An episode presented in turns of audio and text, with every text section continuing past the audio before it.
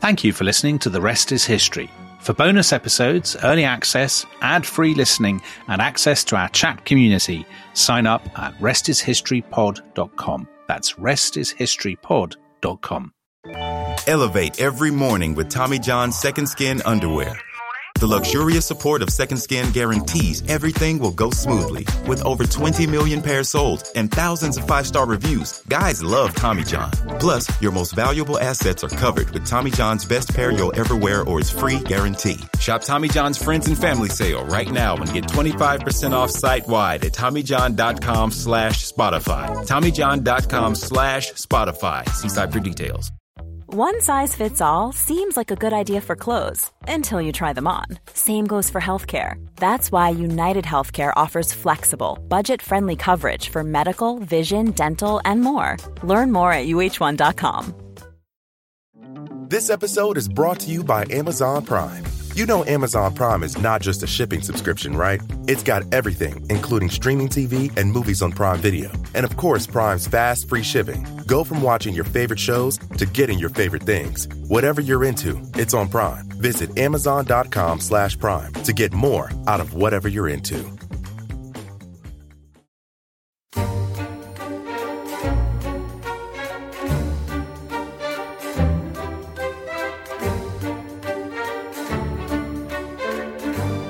Just rejoice at that news and congratulate our forces and the Marines. Rejoice! so, uh, Dominic, that was Oh, Mrs. my Thatcher. Um, Yeah. Obviously, well, I mean, maybe you thought it was Mrs. Thatcher because it was so unerringly accurate. Uh, that was actually that- me. It was me I- I all it was along. Possibly Liam Neeson, Tom. No, um, you're just being jealous. So, yeah. that was Mrs. Thatcher responding Yeah. to the news that South Georgia had fallen to the task force. Um, Yes. And my memory of that is that uh, she's on the steps of Downing Street and John Nott is with her, looking incredibly embarrassed by this kind of exultant tub thumping. Actually, no, because what actually happens, Tom, you're right that John Nott does look embarrassed at that point, but it's very weird because they come out and she says, um, Ladies and gentlemen, the Secretary of State for Defense has some very good news, which I, I think he'd like to share with you. And he's sort of standing there like a child who's been asked to perform. yes. and he looks incredibly miserable. I mean, he just looks fant- fantastically unhappy. And he reads this statement: "The white ensign flies over South Georgia. God save the Queen." And um, it's only when and, and she wasn't going to say anything, and then they turn to go in, and the newspaper people shout at questions, and she says, "Then just rejoice Right. at that news." So actually, um, not.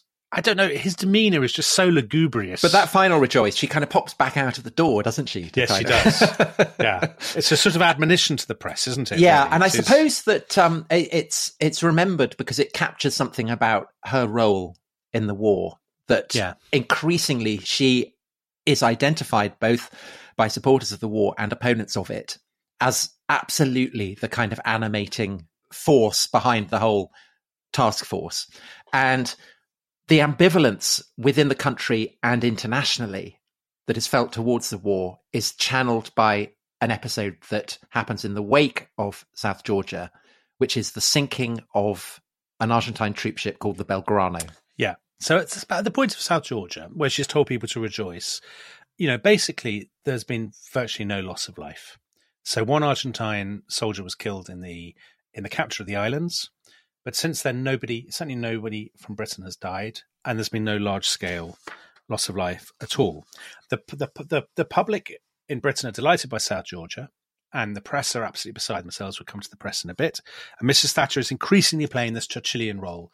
Her rhetoric is full of allusions to Kipling, and you know she says that Britain has found its role to fight for liberty and all this stuff. But but so far it is like a kind of um, it's a game. It's bloodless. It's like a Yes. computer game, or Yes, it is. or a, is. a, a TV drama, or, or it's a role playing game. Almost. role-playing game, yeah. playing the part of exactly. And then uh, there there is the mission that um, I know you you wanted to talk about earlier, which is uh, Britain has sent Vulcan bombers to bomb the um, the the airstrip in in the Falkland Islands to stop the Argentines getting um, supplies. and that's the one where they refuel it in midair. they refuel in midair, which is I, I still don't quite understand how that works. Your brother's podcast would be able to explain. They would they would spend entire episodes discussing refueling valves or something. But they do it. Well, Um, you know, yeah, we, but at that podcast, we don't go in for that malarkey at all. But they do it. And this is seen as this tremendous feat, even though they don't manage to knock out the airfield completely. But then the day after that, I think pretty much, it's a Sunday. She's at Chequers. The defense chiefs arrive and they say they need to talk to her urgently. And they basically say, We've had a request from the commander of the task force in the South Atlantic, which is steaming south. Um, there are two Argentine ships in particular that have been shadowing the task force that um, they're alarmed about. One they've already talked about, which is the the 25 de Mayo, 25th of May. Um, and the other one is named after a, a hero of the Argentine War of Independence who was called General Belgrano. And the General Belgrano is this sort of aging cruiser with more than a thousand men on board. And the British commanders would like permission to, to sink the Belgrano. Now, this is the single most controversial episode of the war. Uh, one of the most controversial episodes of Mrs. Thatcher's whole career. If you've seen the film The Iron Lady with Meryl Streep, you will remember that she shouts, "Sink it!" um, but right. this is and Dominic, what makes this uh, controversial is that the British have um, said that they're setting up an exclusion zone, a total exclusion zone. That's Yeah. 200 miles around the Falklands, and that, that any Argentine ship found within that will be shot, will, will be sunk and attacked. Yeah.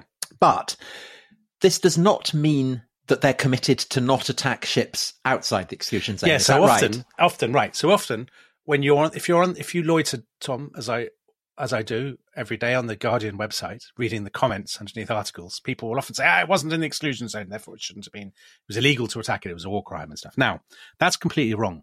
When the British said there was a total exclusion zone around the Falklands, they did not. They they explicitly said, if you're an Argentine ship going 210 miles or 220 miles beyond the Falklands does not get you off the hook. If you're a danger to their forces, they will sink you wherever So you what's the point of the total exclusion zone if they're still going to attack ships outside it?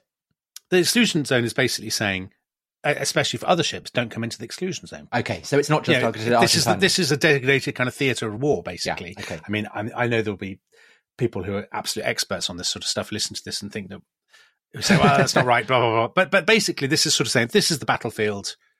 Everybody else stay out. And if our, any Argentine ship in this area, we will sink you. But that doesn't we, we- mean- but, but but we might still sink you if you're outside it. Yeah, if you're a is a threat to our ships. And you've So invaded so- you invaded our islands. So what's happening is the Belgrano is this cruiser. It's it's supported by destroyers. I mean, it's not there on a kind of. It hasn't been rented for a pleasure outing.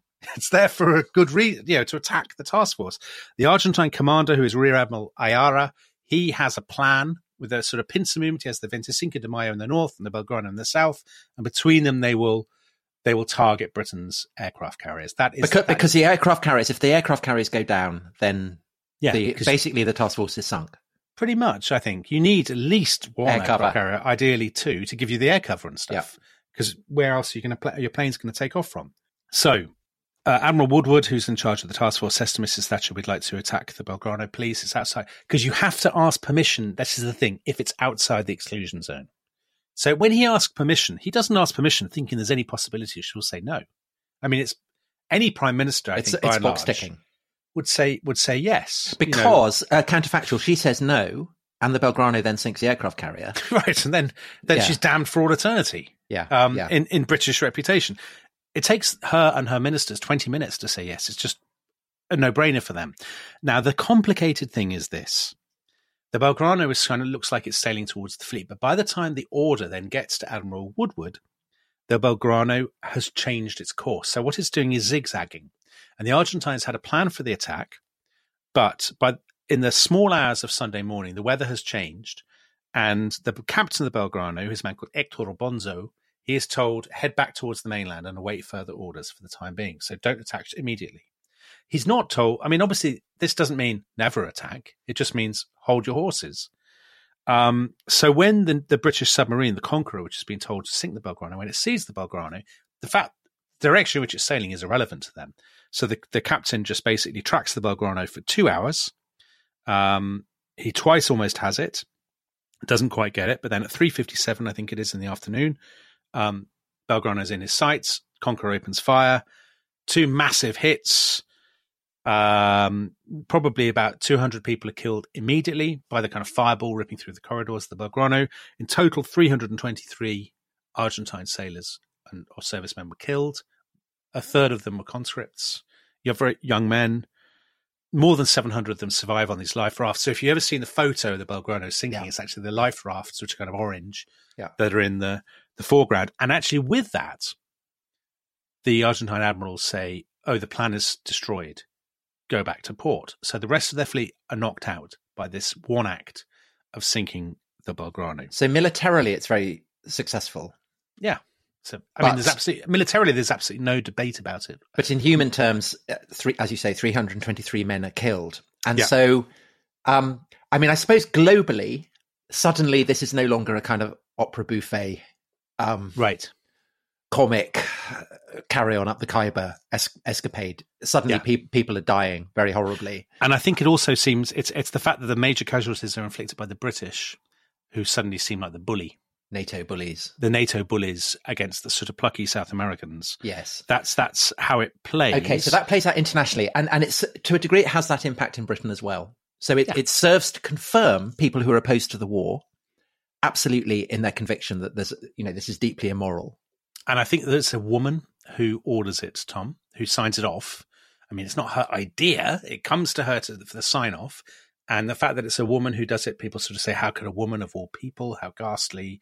This dreadful woman, you know, who's presided over unemployment, etc., etc." So there's all that stuff, but there are also conspiracy theories, of course, about the Yeah. sinking of the Belgrano. So the Right. most famous one is um, the one propounded by the Labour MP Tam Dalyell, and he says the Peruvians had cooked up a peace proposal, and Mrs. Thatcher knew of the peace proposal, and she deliberately ordered the sinking of the Belgrano in order to um, to destroy any chance for peace because she craved war. And um, this is just, I mean, I'll pin my colours to the mast. It's utter, utter nonsense. It wasn't her idea to attack the Belgrano. The request came from below, from the, the, the from the the, na- the navy. Um, she didn't know about the Peruvian peace proposal. And and what's really interesting is what the Argentines themselves think about the Belgrano. So this is the aspect that you never see in the British sort of the the the sort of more self-flagellating British commentary about this. So the the guy who was running the the, the operation, Rear Admiral Allara, he basically he told the historian Martin Middlebrook, he said, We knew perfectly well the entire South Atlantic was an operational theatre for both sides. We, as professionals, said it was just too bad that we lost the Belgrano. The captain of the ship himself, Hector Bonzo, he said there was absolutely nothing wrong with the British attacking us. It was what we expected. It was completely reasonable. And there was an amazing thing I found, which I don't think had been written about before. Um, in 2005, an Argentine newspaper referred to the Belgrano, sinking of the Belgrano offhand as a war crime. And the former head of the Argentine Navy wrote a letter of complaint to the newspaper, obviously in Spanish, um, and he's which which read as follows: He said it was not a war crime, but a combat action. The Belgrano and the other ships were a threat and a danger to the British. It was not a violation of international law. It was an act of war. Um, so I don't think there's actually the funny thing about the Belgrano controversy is I don't actually really think there's any great debate about it. Okay, well, Dominic, so in which case the question then rises, well, why is it so controversial? And I would put it to you that Yeah. one of the reasons why it's so controversial is that um, it was greeted by a British tabloid, The Sun, with what is probably the most notorious headline in the entire history of the British press, Yeah. which was "Gotcha." Our lads sink gunboat and whole cruiser. The Navy had the Argies on their knees last night after a devastating double punch. Wallop, wallop, etc., etc. And, Yes. and even they, even they The Sun, become embarrassed about this. And Well, they changed it. out- They, They, changed. changed it. They Yeah. changed the headline. Yeah, But essentially, the co- the press coverage on both sides, as always tends to happen, as we saw with, with Brexit, entrenches opinions. yeah, of course. Knowing what the other side think kind of encourages um, editors on both sides to kind of go further and further and further. And this definitely happened with the Falklands. So the Sun, which had only recently overtaken the Mirror in the late seventies to become the best-selling newspaper in Britain, Rupert Murdoch's paper, sort of populist, very pro-Thatcher, conservative, ultra-patriotic. Um, so for our overseas listeners, I mean, the Sun played an, an absolutely gigantic part in the kind of national imagination in the eighties. um, loved and loathed in equal measure. Um, what is it? About 12 million readers or something? Just enormous readership.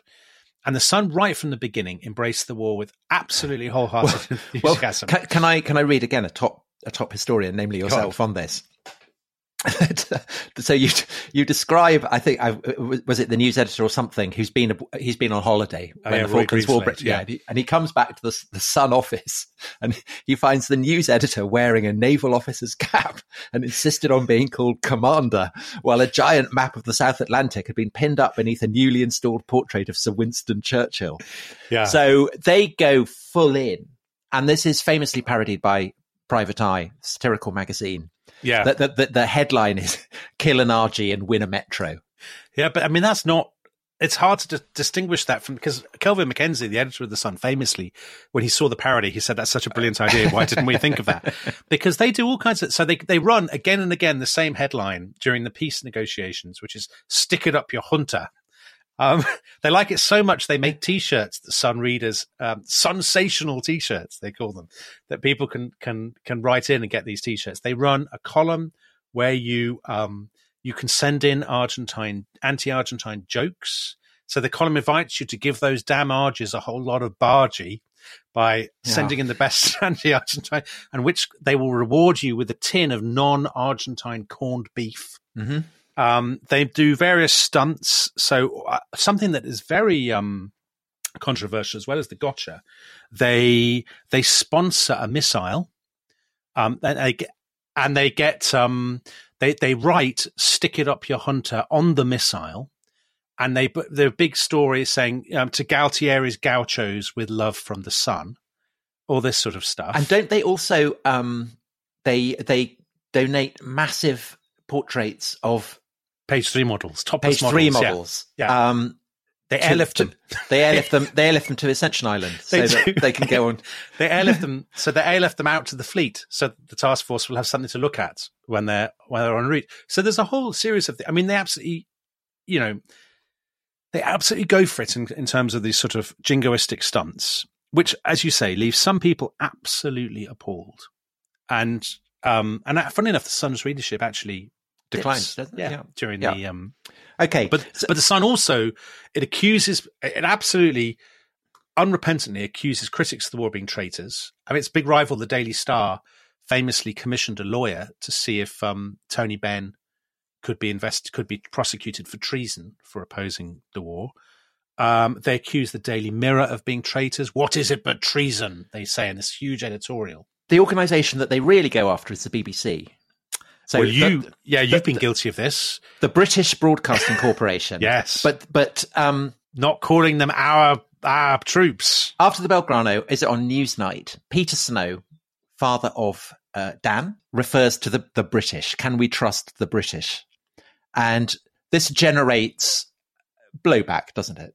massive. So this is on Newsnight. He says we we know that the Argentines are not telling us the truth, but we can't be sure about the British. Will and when he does the the BBC are deluged with complaints, not least from conservative backbenchers, saying how dare you call us the British and sift Imply that our- we have propaganda. exactly exactly. So they get the most you know sort of intense abuse, but then they also do a panorama. Um, give a, a sort of anti edition of Panorama, which is this big sort of current affairs flagship news program, where they sort of look at the case against war. Mm. They interview people who they have uh, sort of report from Buenos Aires. They have interviews with with dissenting MPs like Tory backbenchers who had fought in World War II and don't think the war was a good idea. And this gets a colossal amount of flack. Uh, Denis Thatcher basically says, you know, I'll never trust the BBC again. They're pinkos. And I mean, not that he ever stuff. did in the first place. No, I think, I think it's fair to say. You know, the Daily Express has a big thing about traitor armor. And so obviously the sinking of the Belgrano amplifies this debate. But then, what, yeah. but, but then what further sharpens it is the sinking of a British ship, um, HMS Sheffield. And what, one of the kind of one of the overriding memories, I think, for everybody who lived through the Falklands War and watched it on British TV, was the lugubrious tones of um, Ian McDonald, who was the Ministry of Defence spokesman. So, so I've got it here, and and he announced it as though he was announcing the cricket score. I don't think you'll be able to do it as boringly as he did it, Tom. I mean, It's got in the course of its duties. within the total exclusion zone. HMS Sheffield, a Type 42 destroyer, was attacked and hit late this afternoon by an Argentine missile. And it was that tension, the contrast between the absolute bled of emotion and the thought of how many lives have been lost that I think I you know as I say I think is one of the over certainly one of my overriding memories. Yeah, he became a real. You know the weird thing he he he became this huge public figure because of his incredibly slow and lugubrious delivery of this either good or bad news, and um, he had a woman started stalking him. Well, I get he's he's so all the men, all the men involved in this, they all wear kind of thick glasses, greying hair, balding, very unfashionable suits. and the idea that any of them could be sex symbols yeah. seems improbable. But he was he was one of the most improbable. He had to get the security men at the Ministry of Defence to protect him from this woman who, for whom he was who was obsessed with him. I mean, it does seem absolutely bizarre that he was announcing ship losses. Um, but yeah, so the Sheffield only 20, so what's the impact I mean, of that? Well, 20 men were lost on the Sheffield out of a crew of about almost 300, I think. So it's, it, you know. Uh, and then there's another HMS Coventry, isn't there? Later on, exactly. So, so it's not comparable yeah. with the Belgrano, but of course, it's a massive, it's a tragedy for those people who do die and their families. It's a, the, the, the, the casualty figures are never released immediately. So they always appear at first to be more than they are. And yeah, I think it makes a huge dent in, it doesn't dent public opinion, but it, but there's a sort of, there's a sense of loss. Um, human it's really interesting how human life is much dearer in 1982 than it was let's say in the 1940s so by the standards of the second or in the war vietnam war or well britain has not known anything yeah. like the vietnam war uh, and human life is so much dearer in 1982 that losses that to previous generations would have seemed i mean i don't want to say trivial but they'd have seemed slight by comparison assume colossal proportions. I mean, really tragic proportions. There's no real television coverage. So Robert no. Harris says about this, it's the worst reported war since the Crimea, which is yeah. quite something. It takes and three so, weeks for the film footage to get back from the South Atlantic. So, so it's all happening in some shadowy realm of the imagination almost. You don't, you don't even see still photos often of these things. And so, and so Dominic, does, does the loss of, of HMS Sheffield. Does that how how worrying is that for the British High Command? And does it in any way threaten? Because by this point, presumably they're closing in on the Falklands themselves. They are closing in. I don't think it does threaten the success of the operation. But the the combination of the Belgrano and the Sheffield and the international kind of outcry, lots of people are really shocked by so many people are being killed, um, means that the government feels pressure to, particularly from the Americans, um, to, to, to, to compromise. So again, we talked about it previously. Uh, what happens, and which is never really talked about in, in retrospectives of Margaret Thatcher and the Falklands, is that in the aftermath of the loss of the Sheffield, they again agree to compromise. So now they this Peru deal that she supposedly wanted to scupper by sinking the Belgrano, which is a myth, but she accepts the Peru deal. So on the 5th of May, the cabinet agree that they're actually divided, but she is the decisive voice and she says we should take the deal. And the deal basically is the same old deal as before, just, just fiddled with, which is both the British and the Argentines will withdraw. And the, there will be a sort of eh, a, a UN administration or an administration of different countries while the sovereignty of the islands is decided, which almost certainly means that they will be, they will end up under Argentine sovereignty. And she accepts the deal. And yet again, the Argentines let her off the hook. Galtieri says no. He's just not prepared to withdraw his troops. And, and how long is this before the British actually reach the Falklands? Um, so this is about two weeks. So this is the fifth of May or so. And is that and, and when that happens, is that is that it? No, even then, it's not it, Tom. So there's then two more weeks of the of the of the fleet sailing they're, they're now virtually at the edge of the total exclusion zone, so they're just a couple of hundred miles from the Falkland Islands. And on the 16th of May, the government makes a final offer to the Argentine government. It's pretty much the same deal with a UN administration taking um, coming in to run the Falklands. Now, here's an extraordinary thing. They they agree the final offer, and Mrs. Thatcher's UN ambassador actually says to her, Are you sure you want to send that offer? Because that's giving up quite a lot. That's that will probably end up with Argentina getting sovereignty of the islands at the end. And she says, "Yep, I do want to send the offer." They send the offer, and they, the Argentines are given until the 18th, I think it is, or the 19th of May to accept it. The deadline expires. They have not accepted it. So at that point, they basically give the go ahead, go for the go for the landing. So the the fleet have have sailed on and on. They are very close now, and you have this incredibly dramatic uh, sort of D Day style landing scenario. Well, hold on, So- Dominic. Hold on, Yeah. hold on, hold on. This is, I mean, this is too dramatic a moment not to Oh, have a break. Tom, you love a So- cliffhanger. So let's go and, and listen to some adverts, unless you're a member of the uh, of the Rest is History Club, in which case you won't have to listen to adverts. Um, Yeah. And when we come back, They're on the islands already in the Rest is History Club. Um, they've already, the, yeah, the Union Jack has already been rung up over Port Stanley. Spoiler. Um, when when we come back, let's listen to how what happens when the British actually land on the soil of the Falklands. Elevate every morning with Tommy John's Second Skin Underwear. The luxurious support of Second Skin guarantees everything will go smoothly. With over 20 million pairs sold and thousands of five star reviews, guys love Tommy John. Plus, your most valuable assets are covered with Tommy John's best pair you'll ever wear or its free guarantee. Shop Tommy John's Friends and Family Sale right now and get 25% off site wide at TommyJohn.com slash Spotify. TommyJohn.com slash Spotify. See site for details. This episode is brought to you by Amazon Prime.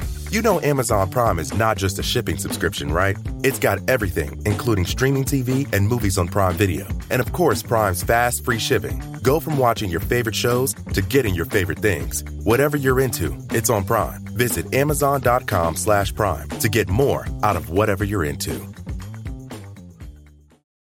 Hi, I'm Daniel, founder of Pretty Litter. Cats and cat owners deserve better than any old fashioned litter. That's why I teamed up with scientists and veterinarians to create Pretty Litter. Its innovative crystal formula has superior odor control and weighs up to 80% less than clay litter. Pretty Litter even monitors health by changing colors to help detect early signs of potential illness. It's the world's smartest kitty litter. Go to prettylitter.com and use code SPOTIFY for 20% off your first order and a free cat toy. Terms and conditions apply. See site for details.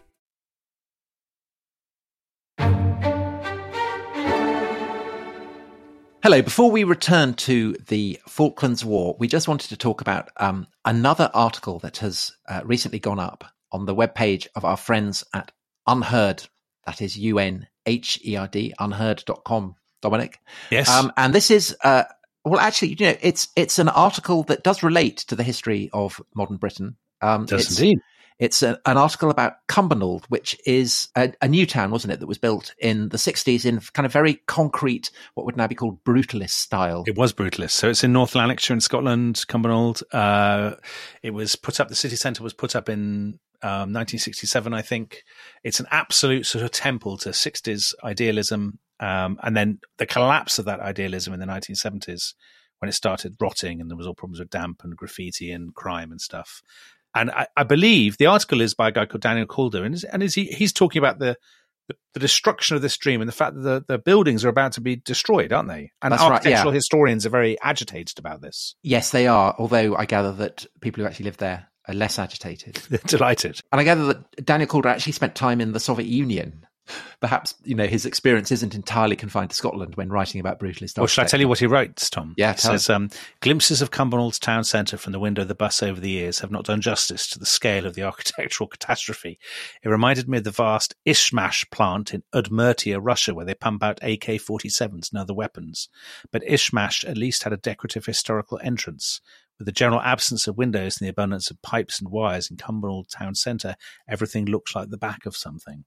Um, and of course, it's interesting because a lot of people are now very, very nostalgic in a way about brutalist architecture. They see it as a lost utopianism. I absolutely hate it. Personally, entirely happy to see it come the trouble down. is, I think I, I quite like it existing, but I wouldn't live in it. I, I go the full Prince Charles on this. Yeah, I was about to You say know, that. better columns, pediments, that kind of thing. Georgian. And Yeah, Prince Georgian. Charles is all about Georgian. Yeah. Um, but architectural historians and stuff would say, Tom, this is gross reactionary conservatism on your part, I don't care. and that you you're you're all about hierarchy and order, and you and keeping the you know you don't care about social democratic idealism. But I worry that in saying that, I'm not pushing it back against herd mentality, which is what UnHerd Oh. are all about. Because Yeah. I suspect that most people probably agree with me, unless they work in architecture departments. I mean, I'm aware, you know, I'm a, it's a wholly unoriginal perspective. Anyway, it's a fabulous article. Um, do read it, and you can read a lot else as well on their site. We've got a special offer, uh, which is open to you, the rest is history listener. Uh, it's one pound a week normally, but if you sign up for your first 10 weeks, you get it free. and you'll get four long pieces a day. You'll get a podcast, a podcast, and YouTube interviews showcasing new and independent thinking. Come on over. Yeah. It says here, unherd.com slash rest. Go and subscribe, then come back to us, and we'll continue with the second half of our own tremendous podcast. Thank you.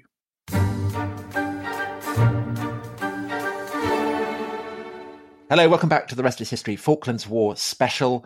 And Dominic Sandbrook, we have reached the climactic point. The task force has steamed all its way from southern England down to the Falklands, and we have reached the point where British troops land on the Falklands. So, what Yeah. happens next? Well, Tom, there are some brilliant. Uh, there's lots of really good Falklands soldiers' memoirs. I think two of the best are by Ken Lukowiak and Vincent Bramley. I think we're both paratroopers. Really good. Um, and uh, Vincent Bramley has a, a wonderful description of the platoon commander calling all the NCOs together. They've sailed into the total exclusion zone. They've. It's all been hijinks on the ships till Mhm. now. It's been sunbathing, page three. giant page threes. Yeah. It's been a great laugh, basically. And now the platoon commanders say, right, this is it. And and the mood completely changes. It's very tense. He says, you know, um, uh, they can feel the fear. They can feel it in their kind of in their stomachs. These are young men, by and large, Mm. who've never envisaged. I mean, they're they're not conscripts. They're professional soldiers, but they've never really still, envisaged I mean, that this is anything like this. I mean, and, and also an amphibious landing, famously very difficult. You know, jumping off basically into the unknown, wading up the beach. It's very D Day, um, but, but it's colder, also, right? But it's yeah, I it's mean, even- colder yeah. because D Day's in the summer. So, but it's terrifying. First, they have to get off the Canberra, which is the big kind of cruise ship. They have to get onto the assault ship Intrepid, which they do, and and he has this great description there. It's the dead. You know, the joking is over. so, and, and so, where are they going to land? So we've never really talked madly about the geography of the Falkland Islands. There are two islands, West Falkland and, East Falkland. Um, everything, all the action is really on East Falkland. Um, so Stanley is on East Falkland, but Stanley's over on the east. They know that the Argentine forces, thousands of them, are in, basically in Stanley. They're going to land on the other side um, in a bay called San Carlos. They're almost a bit like kind of tiny fjords, I suppose, um, kind of low level fjords. I mean, that's probably geographically completely the wrong expression, but you kind of know what I mean. They're going to land there. They're going to land at night. They've got to hope that the Argentines don't know exactly where they're going to land because they'll be sitting ducks. They'll just be sitting there unloading all the troops. So midnight on the twentieth, twenty first of May, they're kind of in position. They get the they get the the go ahead. They all go down. They're waiting. Um, they're waiting for like they're packed in. They're waiting for this kind of green light to come on. Um, the green light finally comes on. They all get into their little landing craft, and then they're kind of bobbing um, through this freezing sort of sea towards the land. They can see tracer fire up above them. You know, they're they're so nervous. They're they're complete sitting ducks, but they get there. They haven't been attacked, and then they're off. Their their ramps go down. They're up. They're on the beach, and amazingly, um, the Argentines have not cottoned on to the fact they're there and will not for a few hours. So I mean, basically, that's very that's very poor. well, it is poor, but I mean, it's also result for the British. I mean, it is, but I mean, you know, you know that. I mean, you know, there's a landing coming. Yeah, but they don't know where. Well, They don't they got where. helicopters. Well, they have Kind of buzzing stuff. around I mean, they've and- got they've got yeah, but it's it's the dead of night. Well, got lights, well, torches. you should go on your brother's podcast, and he will explain the the Okay. military, All which right. I, the logistics, which I can't really do. But anyway, they get off. I mean, there's a, there's wonderful stories because the the task force have journalists embedded with them. So ma- most famously, Max Hastings, and this is where what what makes his name basically. The so a lot of our listeners will know as a historian, but before that was a newspaper editor, and before that was this correspondent who War really correspondent, yeah. became the sort of the, the the voice and the kind of became the pen of of the Falklands campaign. They've landed and there's this tiny hamlet called San Carlos. Um, and the, the Royal Marines go to the farmhouse, and the bloke who opens the door to them says, "You're British. We've we've been expecting you for two or three nights." And his wife says, "We were getting fed up of waiting for you." uh, a guy from the Sunday Times is with another detachment. They get to a farm a farm guy's uh, um, cottage, and he opens the door and he offers them some soup. And his first thing he says is, "Did, did Leeds United get relegated?" so, so it's very sort of that's the 1950s kind of comedy. Yes. Um, sort of Ealing Norman comedy, Wisdom. exactly aspect to Yeah. it. So, so there they are. They've they've they've landed without the loss of a single man. But basically, by daylight, the Argentines know they're there, so they send in their fighters. They immediately hit two ships. That's Argonaut and Antrim. Um, so lives are now being lost, and basically, there, there's now a race to unload all the equipment, get all the stuff off, because there's no like great supply line back to London. Mm. They've brought all their stuff with them, and if it's destroyed, too it's bad. destroyed. Yeah. Right. But they managed to get all the stuff off. It's at this point that Coventry, you mentioned Coventry earlier Mhm. on, um, it's a Type 42 destroyer like Sheffield, that that is hit. 19 men are killed on Coventry. Most of them get off. By the 27th, which is basically six days, um, they've managed to unload all their stuff. So they've unloaded 3,000 men and all their gear, all their ammo, ammunition, their vehicles, whatever they need, and off they go. So so now you're into a completely different phase of the campaign, which is the kind of land campaign. And at this point, you know, the the government's just going to go for it. There's going to be no more talk of peace talks. Once they've got the men on the islands and lives are being lost, they're just going to do it. And the first sort of battle, I mean, I say battle, they're obviously not Second World War type battles. They're much smaller, but they're still very bloody and vicious. And almost because they're smaller, they're often hand to hand at times, which makes them you know, there's a sort of intensity to them. So the first thing they do is they actually turn, some of them turn slightly back on themselves away from Port Stanley to a place called Goose Green, which is on an isthmus which connects the two halves of East Falkland. And the reason they do that is the Argentines have a kind of garrison of a thousand men there. And the British government say you have to knock that out because we need an early land success. And even though the commander doesn't really want to do it, Julian Thompson, he is told you have to do it because we need a land victory immediately. We're not just going to leave this garrison there. You've got to basically eliminate it.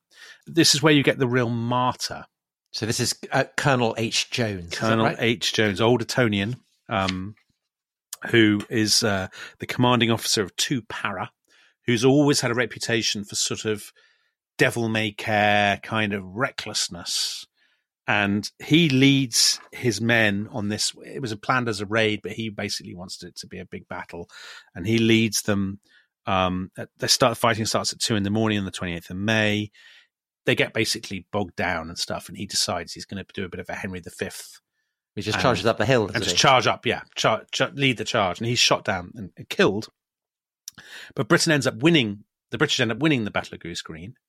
and is that because of the his his charge? Does that no, they'd have won it of- anyway. They'd have won it Okay. anyway. So there's always been a bit of a debate among military historians about um, Was this a need need needless. headstrong? yeah, I mean, I'm not a military historian, as some people people who are military historians listening to this will probably know. So people are often arguing in the about the minutiae of these attacks, rather like you know sports reporters would argue about Yeah. a scrum or something, or yeah a penalty.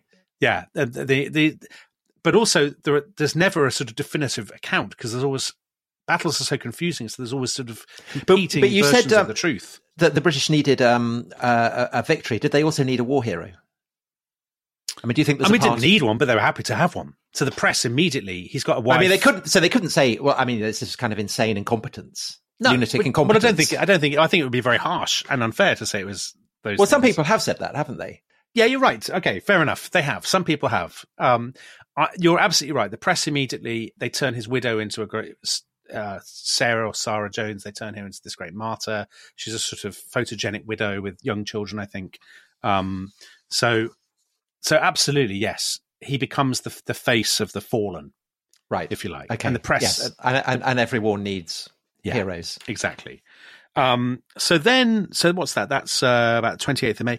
Then there was one last attempt to give peace. Uh, Um, so back to, back to the comedy. Very good. Um, so this is um, from Ronald Reagan. He rings Mrs. Thatcher. We have a transcript of the call. It's very funny. Um, she's absolutely, she, she, she's so no, no, no. Ronald, no. Um, he, she, I didn't lose some of my finest ships and my finest lives to leave quietly under a ceasefire without the Argentines withdrawing. Just suppose that Alaska was invaded. It's a long way away from you. Put all your people up there to retake it. You wouldn't, you wouldn't withdraw. You wouldn't do it.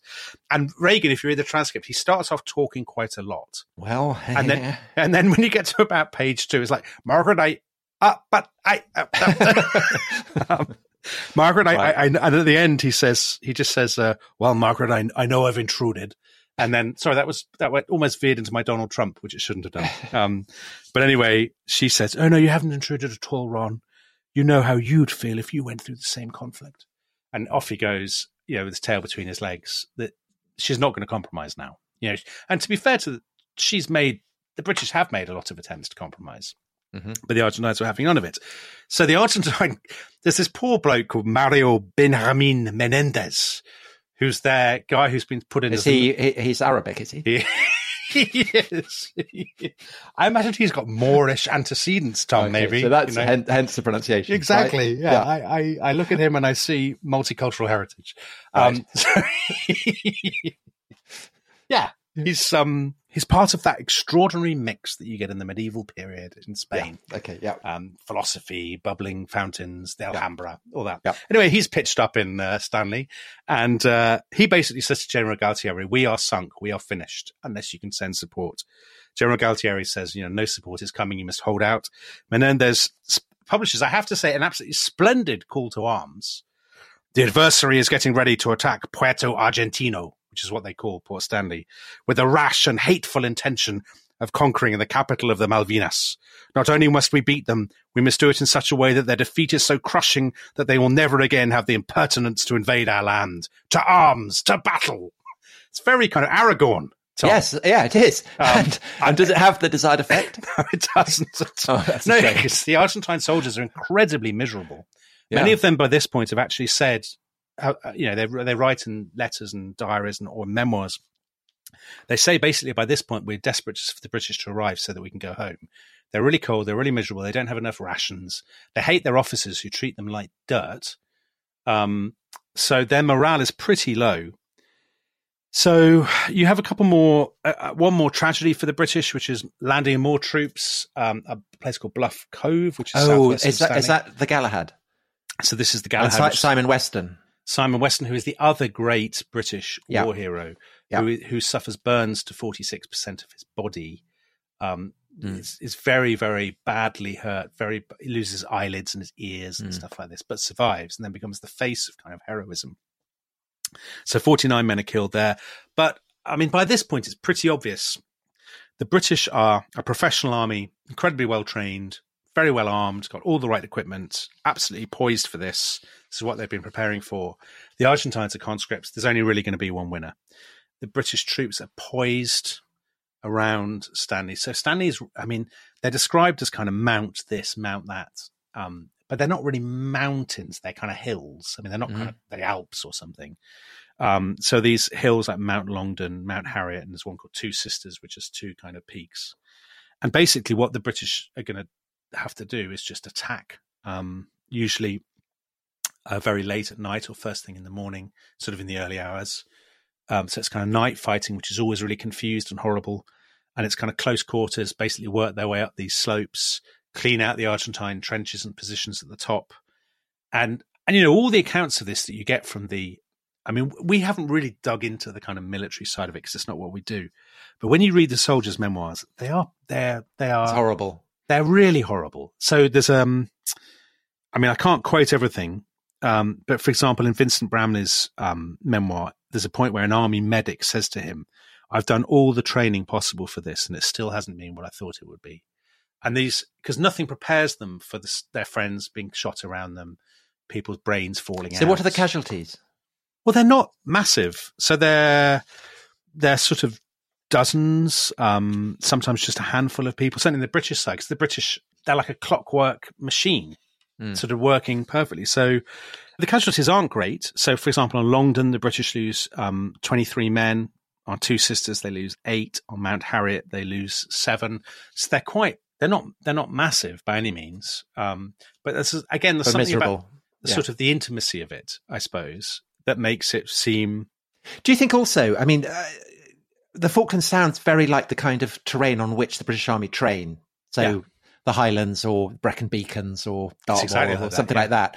Um, that, that perhaps you know you've done it so many times on that in that kind of train, and then suddenly you really are. Lo- I mean, maybe the fact it seems so familiar makes it almost worse. I don't know. Yeah, I can see what you mean. The fact that it feels like an exercise, but it's not, and people Yeah. are actually dropping down around you. Yeah. I think there's some. I mean, it's an interesting. I found this really interesting to study and to write about because I'd never really written about war. And um, when you read the soldiers' memoirs, one thing they they talk about, which sometimes comes up in particularly in the sort of left leaning press accounts of the Falklands, are what we would call atrocities. So that is bayoneting prisoners, um, Mhm. cutting off the ears of As what as trophies? as trophies. Um, there's a bit in I can't remember whose uh, book it is. I think it might be Ken Lukowiak, where he says, um, "Oh no, it's Vincent Bramley." He says one of his friends picks up a, um, a man's head with the brain still inside, and says, uh, "Oh, this is the ultimate souvenir. My missus will love this." I mean, that's very Pecheneg behaviour. it is very Pecheneg behaviour. But the thing is, if you actually read any military history about previous wars, really detailed ones, this always happened. I mean, Yeah. this happened in World War Two, it happened in World War One, but there's something. Britain in the 1980s, with the exception of Northern Ireland, felt itself to be a country that had gone beyond all this. That this just wasn't what happened. But the historian who's written about this most interestingly is um, a historian called Helen Parr, whose uncle Dave was in the Paras, I think, and he was killed uh, in the Falklands. And she talks about the sort of, you know, the so-called atrocities. And one of the things she points out is actually, by the standards of wars, the, there were very few atro- major atrocities in the Falklands. And one reason for that is that that, that, actually it's, a, as it were, a more gallant campaign. Is that neither side is actually fighting for their own native land. Yeah. So they're almost fighting on a slightly neutral territory because the British soldiers have no great stake in the Falklands. I mean, it's Yeah. not there. They've never been there before. Um, they do think of it as theirs, of course, and they feel con- uh, some vague connection to the people who live there. But it's not the same thing as fighting for your hometown. So it doesn't have that intensity. And there's no civilians around. I mean, the civilians, the 1,800 civilians, are all kind of drinking tea and kind of hunkering down in their farmhouses. Um, so, so I don't think it's a, it's not an especially bloody campaign from that point of view. Anyway, um, so there's basically three, two, three nights of fighting, and the Argentines just eventually kind of crumple. Do they surrender? Do they officially surrender? They do eventually. So you get to there's this amazing scene on the the 14th, the morning of the Monday, the 14th of June. So they've just fought. They've the the British have moved on. The Scots Guards have fought to the top of Mount Tumbledown, and two para have got to the top of Wireless Ridge. So now they're basically closed in on Stanley. And Stanley, which is by the way, I mean, we, it, it's the capital, but it's a, a tiny town. I mean, it's by by by the standards of most A large kind of- village. yeah, it's a large village, you know, Yeah. really. Um, and it's sort of laid out beneath them. And and the, the most the famous thing that happens now is I talked about embedded reporters. So one of them is the Evening Standard's Max Hastings, and he's with um, he's on Wireless Ridge, so he's with the Paras, and he sits down and he writes his latest dispatch to the Evening Standard, and then he looks and he sees Stanley, and he sees the Argentines are kind of basically running back into the town, and he thinks to himself, you know, I could actually just go down there and I would be the first person there. And he, he hitches a lift with some paratroopers down the hill to the outskirts, and then they stop to brew up some tea. And he just thinks, well, Might as well I'll just in. I'll just go. And he starts. It's an amazing scene in his memoirs. He starts walking, and he just walks along this lane. And um, one of the paras says, "What are you doing?" And Hastings just ignores him and keeps going. And he kind of goes around a corner, and then he thinks, "God, I'm- kind of here."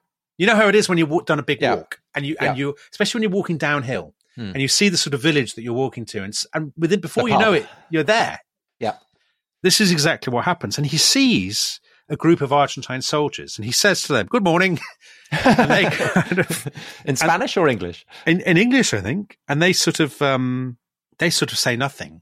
They look very miserable, and then eventually he bumps into a colonel, and Hastings says, "Are you planning to surrender?" And the colonel says, um, "I think so, but it's you know I won't know until your general meets General Menendez." And Hastings is like, "Oh, okay.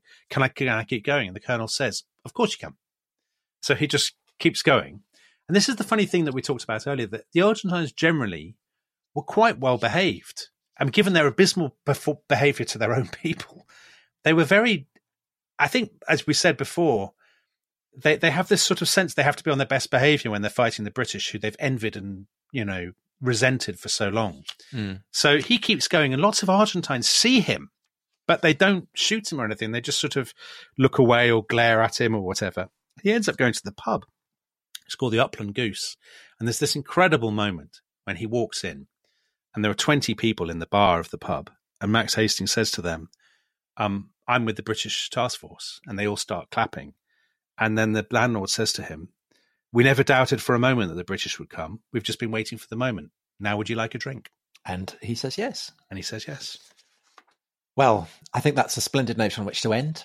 Um, we have one last episode. Uh, we will look at the aftermath of the war. Why it Um, mattered. Or did it matter? Why? Yeah, did it matter? Uh, we have a lot of questions, um, so we'll go through some of those questions, trying to put the narrative that we've had in the kind of the broader context, the impact that the, the war had on Argentina, on Britain, Yeah. uh, on the broader world. And I shall be advancing, Tom, my thesis about the Falklands and Brexit. Well, uh, that's exciting. A, It is a, San, a Sandbrook thesis, And Uh, people love talking about Brexit, don't they? They, can't get it. enough of it. Yeah, they love it. So we'll see you back on Monday for the final part of our Falkland series. Or if you want to listen to it right now, join the Rest is History Club to get access to that episode. www.restishistorypod.com. Bye bye. Bye bye.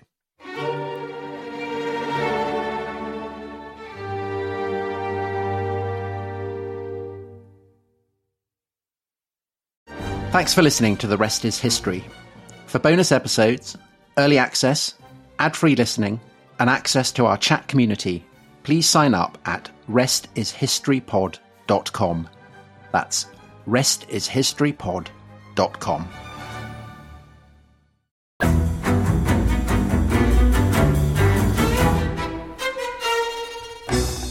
I'm Anthony Scaramucci, former White House Director of Communications and Wall Street financier. And I'm Katty Kay, US Special Correspondent for BBC Studios. I've been covering American politics for almost three decades. Welcome to the Rest is Politics US, brought to you by Goalhanger. Go on, tell us, were those donations you made, like Obama in 2008, was that idealism? Were you hoping to get something out of these campaigns that would serve your own business interests, for example? So I think this will either make this podcast incredibly successful, Katty, or people will be horrified and they'll shut it off right now because I'm going to be very real with you. The Obama donation, I had gone to law school with President Obama. We were not classmates. I was a few years ahead of him. It was 2007. He was then Senator Obama. I had a check in my breast pocket. I went over to the senator. I said, Senator, I said, you and I didn't really know each other in law school, but I'm about to hand you a big check. Can I lie to my friends and tell them that you and I knew each other in law school? Well, Obama looks at me, had the best smile in American politics since Jack Kennedy. Forever. Yeah, he lights up. He looks at me and says, I'll tell you what, if you double the amount of the check, we'll take it back to Hawaii. Okay.